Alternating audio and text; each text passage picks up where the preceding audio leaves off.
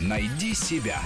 Интересные профессии с Аллой Волохиной. Вожатые в детском лагере отдыха. Стих наш лагерь выучили? Выучили. Молодцы. Начали. Лагерь наша большая семья. Мы бодры, веселы. Стоп, стоп, стоп, стоп. Бодры надо говорить бодрее. А веселы как? Веселее. Молодец, понял. Вожатый – это не профессия, это призвание и образ жизни. Часто вожатыми становятся те, кто сами любили проводить каникулы в лагерях. Сначала они ездили туда детьми, потом в студенчестве вожатыми. Некоторые впоследствии организуют свои собственные авторские лагеря.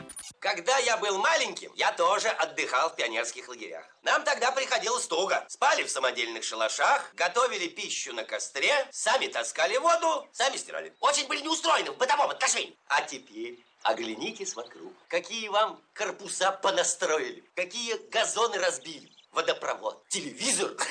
От вас что требуется, друзья мои?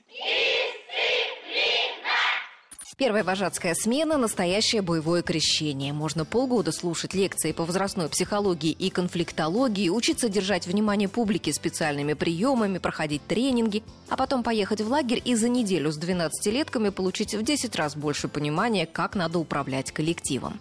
Что читаешь? Чехова. Зачем? Смешно. Много смеешься.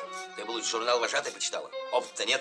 Главное сразу уяснить, что сам ты едешь в лагерь уже не пионером, а взрослым. Поэтому нужно ставить себя с детьми не на позицию приятеля, а руководителя. Не каждый 18-летний новичок это осознает с первых шагов, но опыт приходит быстро. Основная задача вожатого, чтобы дети весело провели смену и при этом остались живы и здоровы. Самому вожатому тоже желательно сохранить бодрость духа и тела. А это не так легко, потому что с раннего утра и до позднего вечера у них ни минуты отдыха. Если смена длинная, можно взять один выходной. А так, до позднего вечера уталкивают детей в постели, общаются с ними перед сном. Во многих лагерях эти вечерние мероприятия называются свечками. По аналогии с тем, что при свечах идут откровенные разговоры за жизнь. А уже ночью вожатые всех отрядов собираются вместе, чтобы подготовить мероприятие следующего дня и потусить по-взрослому. Для всех, кроме нас. Еще час до подъема. А ну спать, спиногрызы. Кому не доходит, через голову постучим в печень. Ложись, ложись. Ты прям Макаренко. Начинающих вожатых обычно ставят на отряд в паре с опытным коллегой. Вожатыми работают не только студенты, иногда это мамы, которые едут в лагерь, чтобы не отправлять туда своего ребенка одного, иногда школьные учительницы на пенсии. Они могут быть и хорошими, и плохими вожатыми, так же, как и студенческая молодежь. Дело не в возрасте, но в любви к детям, ответственности и понимании своей роли в лагере. Третьякова плюс 120 грамм, Ширяев плюс 140 грамм, Еременко плюс 25 грамм. Второй отряд весь. Так, очень хорошо. Общий вес отряда 865 килограмм. Это они к концу смены за тонну перевалят. Вот это питание. У всех привес, а третий отряд на месте топчется. С чем приехали, с тем и уехали. А в других отрядах что не день 100 грамм, что не день 100 грамм, а то и 150.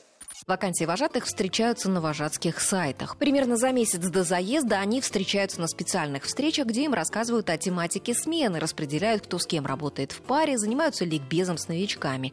Вожатые сдают свои медицинские книжки и справки о несудимости. Рубрика об интересных профессиях выходит по будням, а большую программу «Найди себя» слушайте по воскресеньям в 12 часов. Найди себя. Интересные профессии с Аллой Волохиной.